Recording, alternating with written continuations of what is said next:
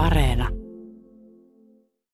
Ykkösaamun kolumnisti, Helsingin yliopiston sosiaalipolitiikan professori Heikki Hiilamo.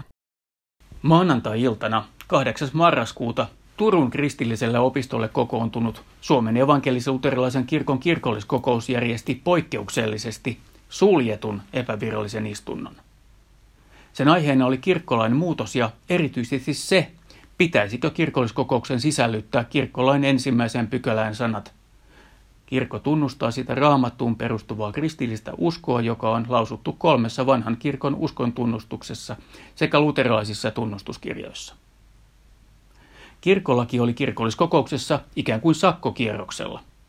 Eduskunnan hallintovaliokunta oli pyytänyt perustuslakivaliokuntaa kuultuaan kirkolliskokousta tuomaan kokonaan uuden lain eduskuntaan vanhaan esityksen sisältyneiden perustuslakiongelmien vuoksi. Yksi ongelma oli kirkon tunnustuksen sisällyttäminen kirkkolakiin. Evankelisuuterilainen kirkko on ainoa uskollinen yhdyskunta, joka mainitaan perustuslaissa. Lakipykälän mukaan kirkkolaissa säädetään evankelisuuterilaisen kirkon järjestysmuodosta ja hallinnosta.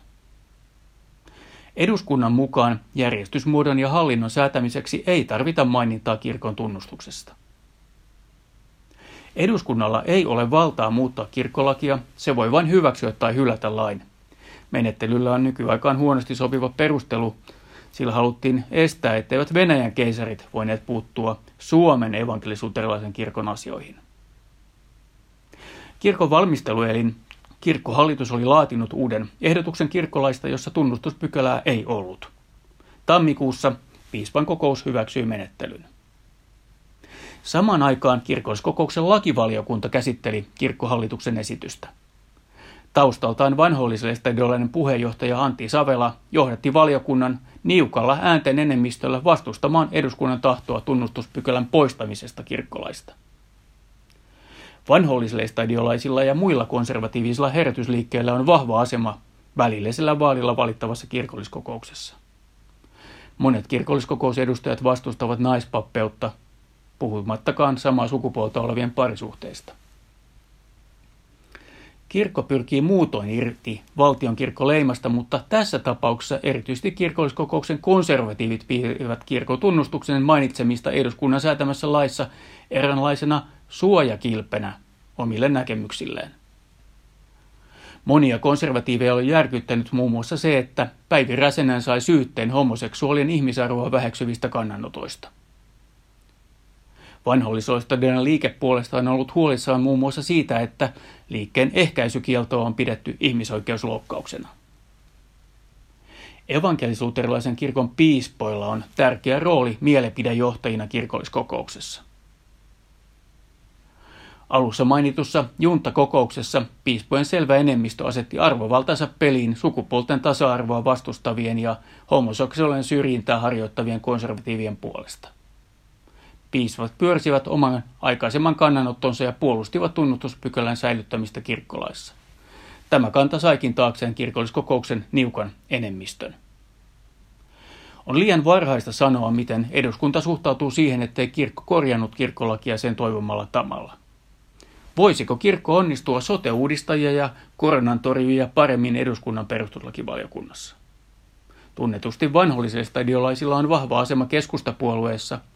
Muut konservatiiviset herätysliikkeet vaikuttavat kristillisdemokraateissa. Enemmistö suomalaisista kuuluu kirkkoon, mutta ani harvat seuraavat kirkkopolitiikkaa. Monille voi olla uutinen, että kirkolliskokouksessa siedetään avointa vihamielisyyttä homoseksuaaleja kohtaan – Esimerkiksi syyskuun kokouksessa edustaja Hannu Kippo vastusti samaa sukupuolta olevien parien siunaamista vertaamalla sitä esityksiä, joissa siunataan varastaminen, aviorikokset tai ahneus. Helsingin tuomiokapituli erotti syyskuussa provosoivasti esiintyneen Kai Sadimman.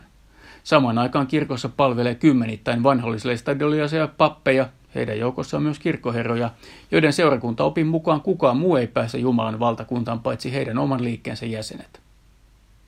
Kirkon kannalta on hyvä, että jäsenet eivät tiedä näitä asioita. Kirkon kuulutaan yleisimmin siksi, että sen ajatellaan tekevän hyviä asioita.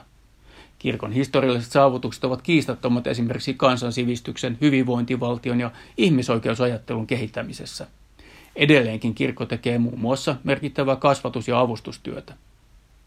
Jos kirkkopolitiikan kiemurat olisivat laajemmin tiedossa vuoden lopussa, moni kirkon perusjäsen miettisi, aikooko hän seuraavana vuonna tukea useammilla sadolla euroilla kirkkoa, joka ylimmällä päätöksenteon tasolla hyvien asioiden sijaan suojelee epätasa-arvoa ja syrjintää. Kysymys on ratkaiseva kirkon tulevaisuudelle. Jos avarakatseiset perusjäsenet hylkäävät kirkon, se jää vielä selvemmin konservatiivien linnakkeeksi.